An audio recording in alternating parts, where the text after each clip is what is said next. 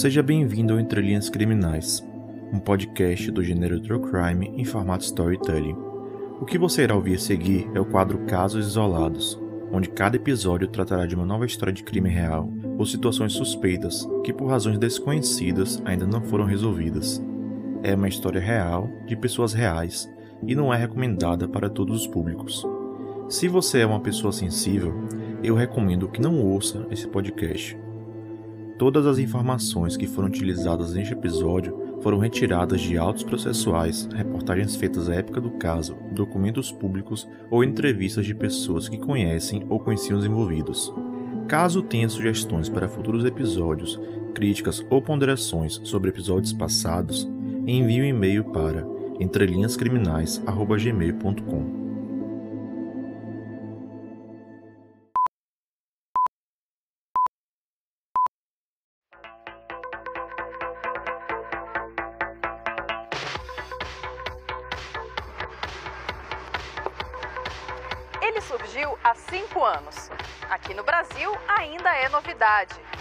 aplicativo para smartphone Uber é o jeito moderno de chamar um motorista particular que oferece caronas remuneradas. Funciona assim: na hora de pedir o carro, o aplicativo já informa o tempo de espera.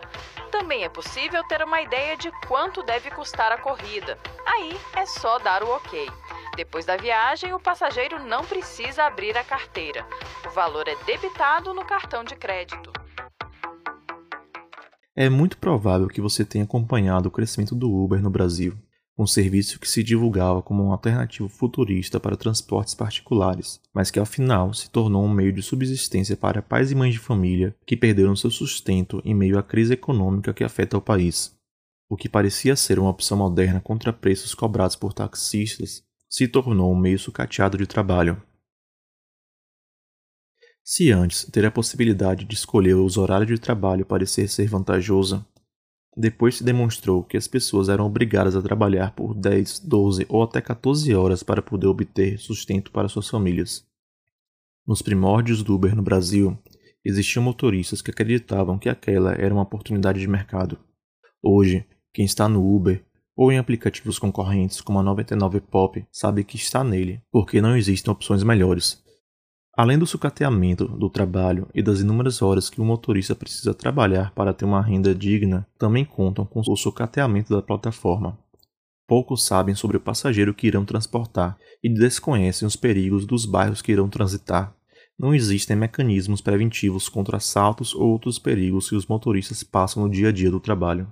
Precisam estar própria sorte para escapar de assaltos e emboscadas. Precisam usar grupo de WhatsApp ou Telegram para saber quais são os bairros contraindicados ou quais são as táticas para roubos que se tornam cada dia mais elaboradas. Trabalhar como motorista de aplicativo no Brasil não é fácil. A incerteza dos ganhos mensais talvez seja o menor dos riscos. Saber que você pode sair de casa hoje e ter o seu celular roubado, o seu carro roubado ou até mesmo ser morto em um assalto são pensamentos que estão na cabeça de qualquer pessoa que precisa ser motorista de aplicativo.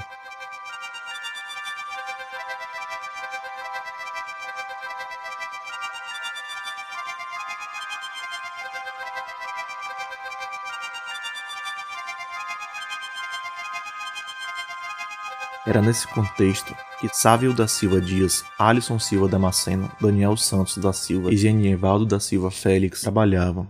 Parte deles trabalhava exclusivamente como motoristas de aplicativo, enquanto outros exerciam a função em dias de folga porque o salário do emprego principal não permitia viver com dignidade. Eram pessoas com sonhos, desejos e ambições que não cabiam entre o volante e o banco do carro. Genivaldo era motorista para complementar a renda familiar nos seus dias de folga. Ele era vigilante patrimonial e usava o carro da família para poder obter um complemento de renda que seriam revertidos para sua residência, onde morava junto com a sua esposa, com quem era casado há 23 anos, e o seu filho. Sávio era o mais jovem entre os motoristas. Ele tinha apenas 23 anos de idade na época dos fatos e dirigia por aplicativo com um carro que alugava desde 2017, quando tinha recém-completado 21 anos de idade. Quando não estava dirigindo, estava na faculdade, onde cursava engenharia da computação. Na época do crime, ele tinha aumentado a carga horária que trabalhava para poder levar o seu pai para a cidade de Fortaleza, no fim do ano de 2019.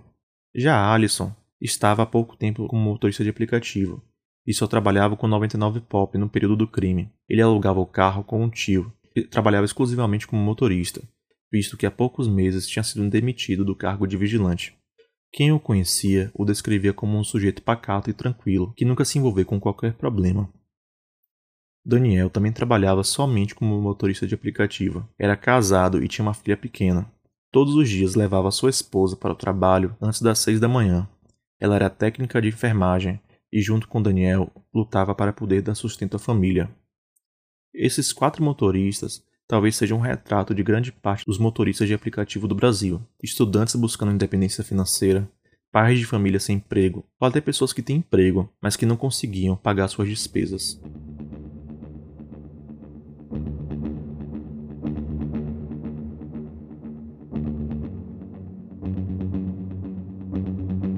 As histórias de Sávio, Alisson, Genivaldo e Daniel se cruzaram no final da madrugada do dia 13 de dezembro de 2019, no subúrbio de Salvador.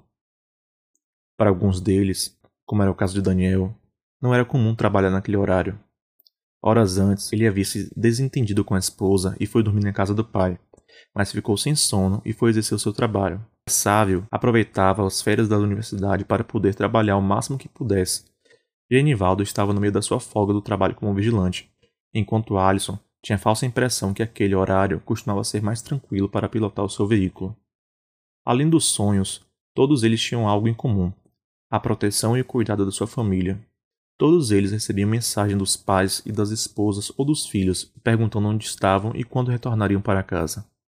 As mensagens sempre eram visualizadas e respondidas em tempo hábil, até aquele fatídico dia, quando os familiares ficaram sem respostas. Sávio trabalhava próximo do bairro periférico Jardim Santo Inácio naquela madrugada, quando veio a aceitar uma corrida solicitada em nome de uma mulher chamada Renata por volta de 4 horas da manhã. Essa passageira tinha boas avaliações, fazendo com que ele não levantasse suspeitas. Geralmente quem mandava mensagens para ele era o pai e o irmão, que também era motorista de aplicativo. Os registros da viagem mostram que o percurso terminou às 4h19 da manhã, na comunidade conhecida como Paz e Vida, que também ficava no bairro de Jardim Santo Inácio.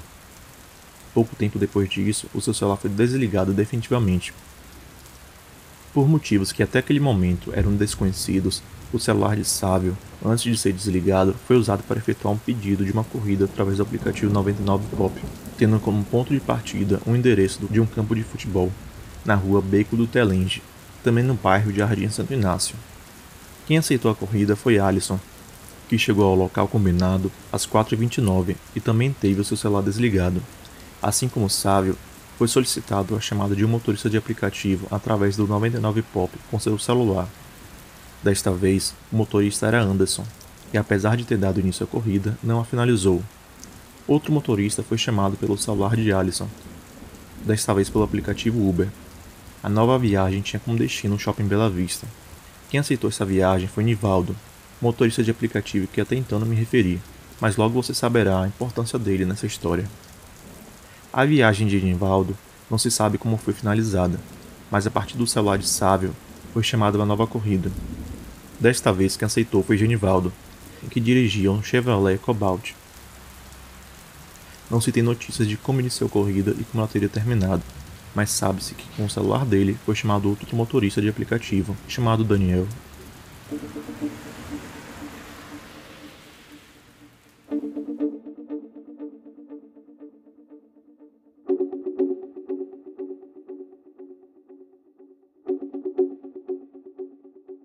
Todas as corridas que citei foram solicitadas entre 4 e 5 da manhã.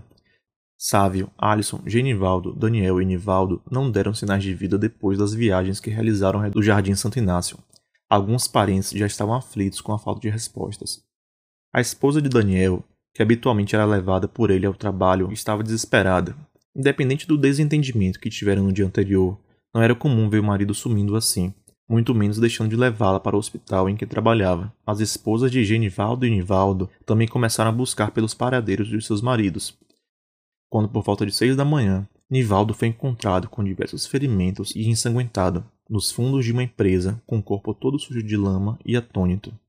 Ao ser socorrido por vigilantes do terreno da empresa, o motorista de aplicativo relataria que fugiu de um cativeiro onde estava sendo torturado e seria assassinado por ordem de traficantes de drogas.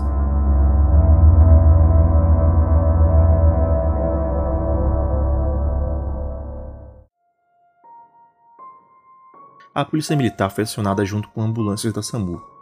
Enquanto recebia os primeiros socorros em razão dos cortes promovidos por um facão, Nivaldo dava a localização do local que até pouco tempo era mantido como refém. Um barraco de madeira localizado na comunidade Paz e Vida. Os policiais chegariam lá poucos minutos depois. A cena que encontraram era pior do que se imaginava. Existiam três corpos distribuídos pelo terreno baldio em frente ao barraco sinalizado. Seriam eles Alisson, Genivaldo e Daniel. Também estavam lá quatro dos cinco carros das vítimas. O quinto carro teria sido utilizado pelos traficantes em fuga. Todos os corpos estavam com marcas de tiro, corte de facão e lesões que possivelmente teriam sido ocasionadas por instrumentos contundentes, como um pedaço de ferro.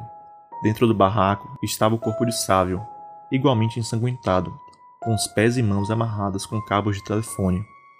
Ao seu lado, além da cama ensanguentada e pedaços de madeira que possivelmente foram utilizados na sessão de tortura, estavam partes dos pertences das vítimas. A cena era inacreditável, até para policiais mais experientes. Quatro corpos de pessoas que nunca se viram antes estavam expostos ali, em meio a uma cena de tortura que poderia angustiar qualquer um. Quem eram as pessoas que fizeram aquilo? E por que fizeram aquilo? As respostas começaram a surgir aos poucos, de forma cruel. Em poucos minutos, enquanto a polícia examinava a cena do crime e aguardava a chegada dos peritos que realizariam o exame das provas, souberam da existência de um vídeo que circulava no WhatsApp dos moradores da região, era uma cena daquela madrugada, onde Sávio estava amarrado, enquanto era agredido com um pedaço de pau por parte de um jovem. Ainda naquele dia, Nivaldo relatou que teria sido rendido enquanto fazia uma viagem por aquele mesmo rapaz do vídeo. Esse rapaz, com que a época dos fatos tinha 17 anos, que ao longo do processo é reconhecido apenas pela letra E. Nivaldo ainda complementou que quando foi rendido pelo adolescente, havia outra pessoa no carro, uma mulher transexual que também portava uma arma de fogo e que foi utilizada por diversas vezes para dar coronhadas nos reféns. O nome dela era Amanda, em que pese o nome de batismo dela fosse Benjamin Franco e também fosse reconhecido por moradores da região como Franklin. Foi importante chamar atenção para o fato de que ela é trans, por um motivo que falarei a seguir.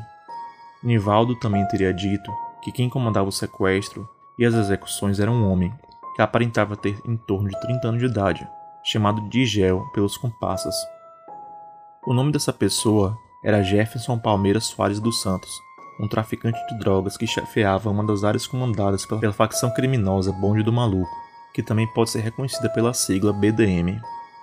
Além de Jefferson, Amanda e o adolescente, também existiam outros dois homens na cena: Antônio Carlos Santos de Carvalho e Marcos de Moura de Jesus, que também faziam parte da facção criminosa Bonde do Maluco.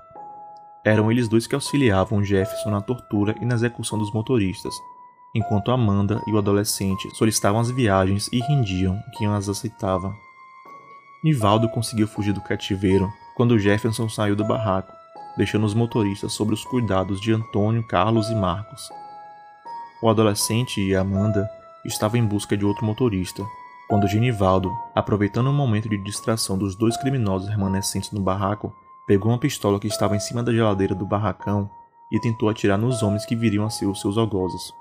Antônio e Marcos entraram em luta corporal com Genivaldo para impedi-lo de atirar, momento em que Nivaldo aproveitou para fugir. Ele tentou correr pelo barranco que ficava em frente à casa, mas acabou tropeçando e caindo em meio a um terreno íngreme, onde após rastejar e rolar, conseguiu cair nos fundos da empresa onde foi encontrado. Após tentar atirar nos criminosos, Genivaldo fez o caminho inverso ao de Univaldo. Ao invés de correr para o barranco, tentou fugir pela rua principal, mas foi novamente capturado e arrastado para o cativeiro, onde Sávio já estava morto, enquanto Daniel e Alisson agonizavam com cortes de facão que os impediam de tentar fugir no momento do descuido dos criminosos. Quando Antônio Carlos e Marcos voltaram para o cativeiro com Genivaldo, voltaram a torturá-lo e depois assassinaram junto com Daniel e Alisson, depois disso, arrastaram os corpos por cerca de 10 metros justamente para o local onde foram encontrados. Nivaldo teria acrescentado outra informação muito importante sobre o caso. Nenhum dos criminosos estava com o rosto coberto, e isso era proposital. Jefferson estava disposto a matar todos os reféns que estavam no barraco. Segundo o que ele teria dito aos policiais, Jefferson repetiu o tempo todo que naquela madrugada mataria 10 motoristas de aplicativo de... como forma de vingança, porque na noite anterior ele tentou solicitar uma viagem para uma parente que estava doente, mas nenhum motorista foi ao local por conta da má fama do bairro, e por isso sua familiar veio a óbito. Jefferson também falava aos motoristas que aquele dia era uma sexta-feira 13 e que por isso derramaria sangue para agradar o diabo.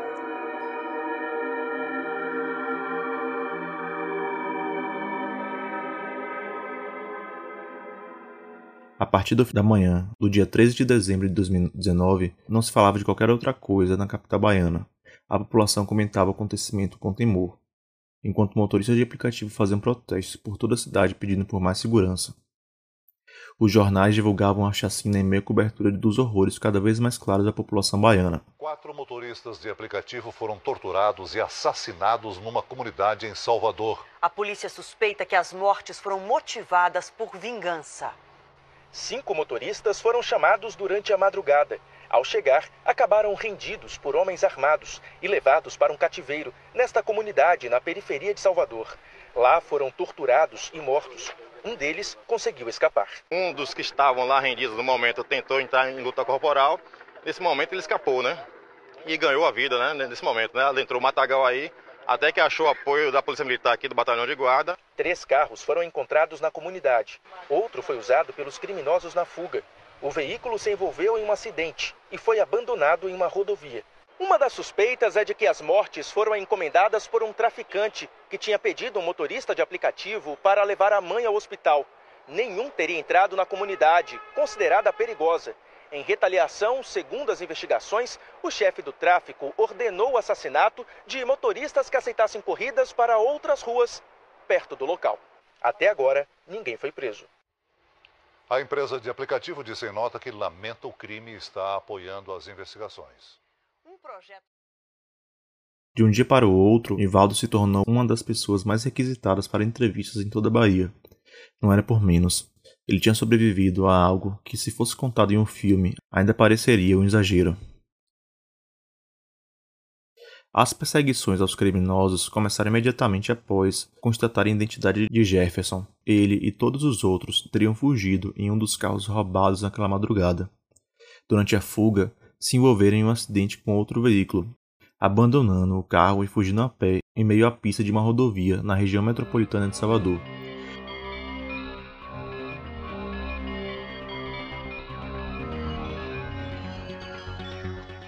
A partir deste ponto, cada criminoso teve um caminho diferente. Antônio Carlos e Marcos fugiram juntos para a região de Lauro de Freitas, ainda naquele dia, onde foram mortos em um confronto com a polícia militar que os procurava. Jefferson e o adolescente conseguiram fugir e eliminaram os rastros para que a polícia não os encontrassem. A polícia militar continuou a procurá-los até o dia 15 de dezembro de 2019, quando descobriram que outro vídeo circulava no WhatsApp. O vídeo retratava a execução do próprio Jefferson. Acredita-se que traficantes do Bonde do Maluco, grupo que até então ele fazia parte, o sequestraram junto com sua então esposa, chamada de Jaqueline, e os levaram para a cidade de Simões Filho, na região metropolitana de Salvador, onde foram mortos com tiros. A polícia encontrou os dois corpos na manhã do dia 15 de dezembro de 2019. Nas mãos de Jefferson estavam amarradas um bilhete escrito Matador de Uber. O adolescente foi localizado morto no mesmo dia, em local próximo de Jefferson, executado de forma idêntica. A partir daquele momento, Amanda era a única pessoa viva a ter participado da chacina que matou os motoristas de aplicativo, ela teria fugido para a casa de parentes, em Camaçari, também na região metropolitana de Salvador, e ligou para a Polícia Civil da Bahia no dia 16 de dezembro de 2019, informando que iria se entregar nos próximos dias. Amanda não se entregou como prometeu, mas foi encontrada pela Polícia Civil no dia 26 de dezembro de 2019 e presa imediatamente. Ela já não tinha os mesmos cabelos longos e também não usava mais os vestidos que a fizeram conhecida pelo bairro em que morava. Na foto de apresentação na Delegacia de Homicídios e Proteção à Pessoa, ela estava irreconhecível, utilizando roupas masculinas e um bigode. Ela se tornou a peça principal para entender o que aconteceu naquela madrugada do dia 13 de dezembro de 2019, passando a contribuir com informações tidas como verdadeiras por parte da Polícia Civil e do Ministério Público do Estado da Bahia. Amanda informou que na tarde do dia 12 de dezembro de 2019, Jefferson ordenou que ela e o adolescente fossem até a estação Pirajá, um dos maiores centros de circulação de pessoas de toda a Bahia, e executassem um roubo de celular que seria utilizado para pedir a primeira viagem do primeiro motorista. Era o celular de Renata, que foi utilizado para atrair Sávio ao cativeiro. Ela confirmou que o plano de Jefferson era matar ao menos 10 motoristas por vingança pela morte da sua parente, que teria morrido na noite do dia 11 de dezembro de 2019, após não conseguir chegar ao hospital. Amanda também teria dito que Jefferson era um homem evangélico, mas se tornou traficante após se envolver com drogas em decorrência de uma desilusão amorosa. Existia outra informação que na madrugada do crime foi informada à polícia militar. Por volta de 5 da manhã, Amanda e o adolescente foram até o início do bairro chamar outro motorista. Quem aceitou a corrida foi Anderson, o quarto motorista que falei no início desse episódio. Logo que recepcionou Amanda e o adolescente em seu carro, teve uma arma apontada na cabeça por Amanda, que teria ordenado a dirigir o veículo até o local que os outros motoristas estavam sendo mantidos em cativeiro. Assim que isso aconteceu, Anderson falou para Amanda que ele era morador da comunidade Paz e Vida, assim como conhecia o líder da facção criminosa, o Gel. Quando falou isso, Amanda teria lhe dito que não levaria para o cativeiro, mas que naquela madrugada estavam sequestrando motoristas de aplicativo para assassiná-los e que só parariam o crime após sequestrarem 10 motoristas. Momentos após deixar Amanda em outro lugar, a estação Pirajá que falei há pouco, Anderson a viu entrar em outro veículo, o Cobalt, que pertencia a Genivaldo, que viria a ser sequestrado e morto. Ele acionou a polícia militar e disse que tinha informações de que criminosos iriam executar ao menos 10 motoristas no Jardim Santo Inácio. Não se sabe ao certo se a polícia militar fez algo após a denúncia dele, mas sabe-se que até aquele momento somente Sávio havia sido assassinado. Anderson se tornou uma das principais testemunhas do que viria a ser conhecida como a chacina dos motoristas de aplicativo, Dois anos se passaram, mas pouca coisa parece ter mudado. Os motoristas da capital baiana continuam a reclamar da insegurança e dos crimes que são cometidos por criminosos que se passam por passageiros. Ao que parece, as informações acerca da periculosidade de bairros e comunidades ainda são informadas por grupos de WhatsApp pelos próprios motoristas. As famílias dos motoristas mortos pleiteiam indenização aos aplicativos que utilizavam no dia do crime. Nivaldo também processa a 99 Pop. Até então, ninguém foi indenizado. Amanda continua presa no sistema penitenciário Lemos de Brito, em Salvador. Ela deverá ter o julgamento marcado para o ano de 2022, onde é acusada por quatro homicídios consumados e um tentado, além de seis roubos de carro, podendo ser condenada a uma pena maior a 200 anos de prisão. Os moradores da comunidade Paz e Vida, localizada no Jardim Santo Inácio, aos poucos foram se mudando. A chacina marcou a história do local, que até hoje convive com as marcas da tragédia. Esse crime nunca foi esquecido pela sociedade baiana. Passageiros e motoristas vivem com medo até os dias de hoje. Fazer viagens, tanto como motorista, tanto como passageiro, nunca mais foi a mesma coisa em Salvador.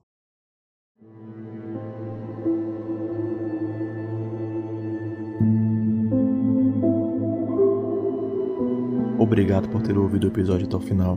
Se você gostou, peço que compartilhe com mais pessoas e acompanhe o podcast através das redes sociais.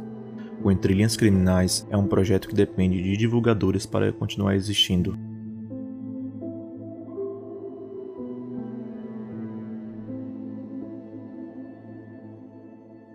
Até o próximo episódio.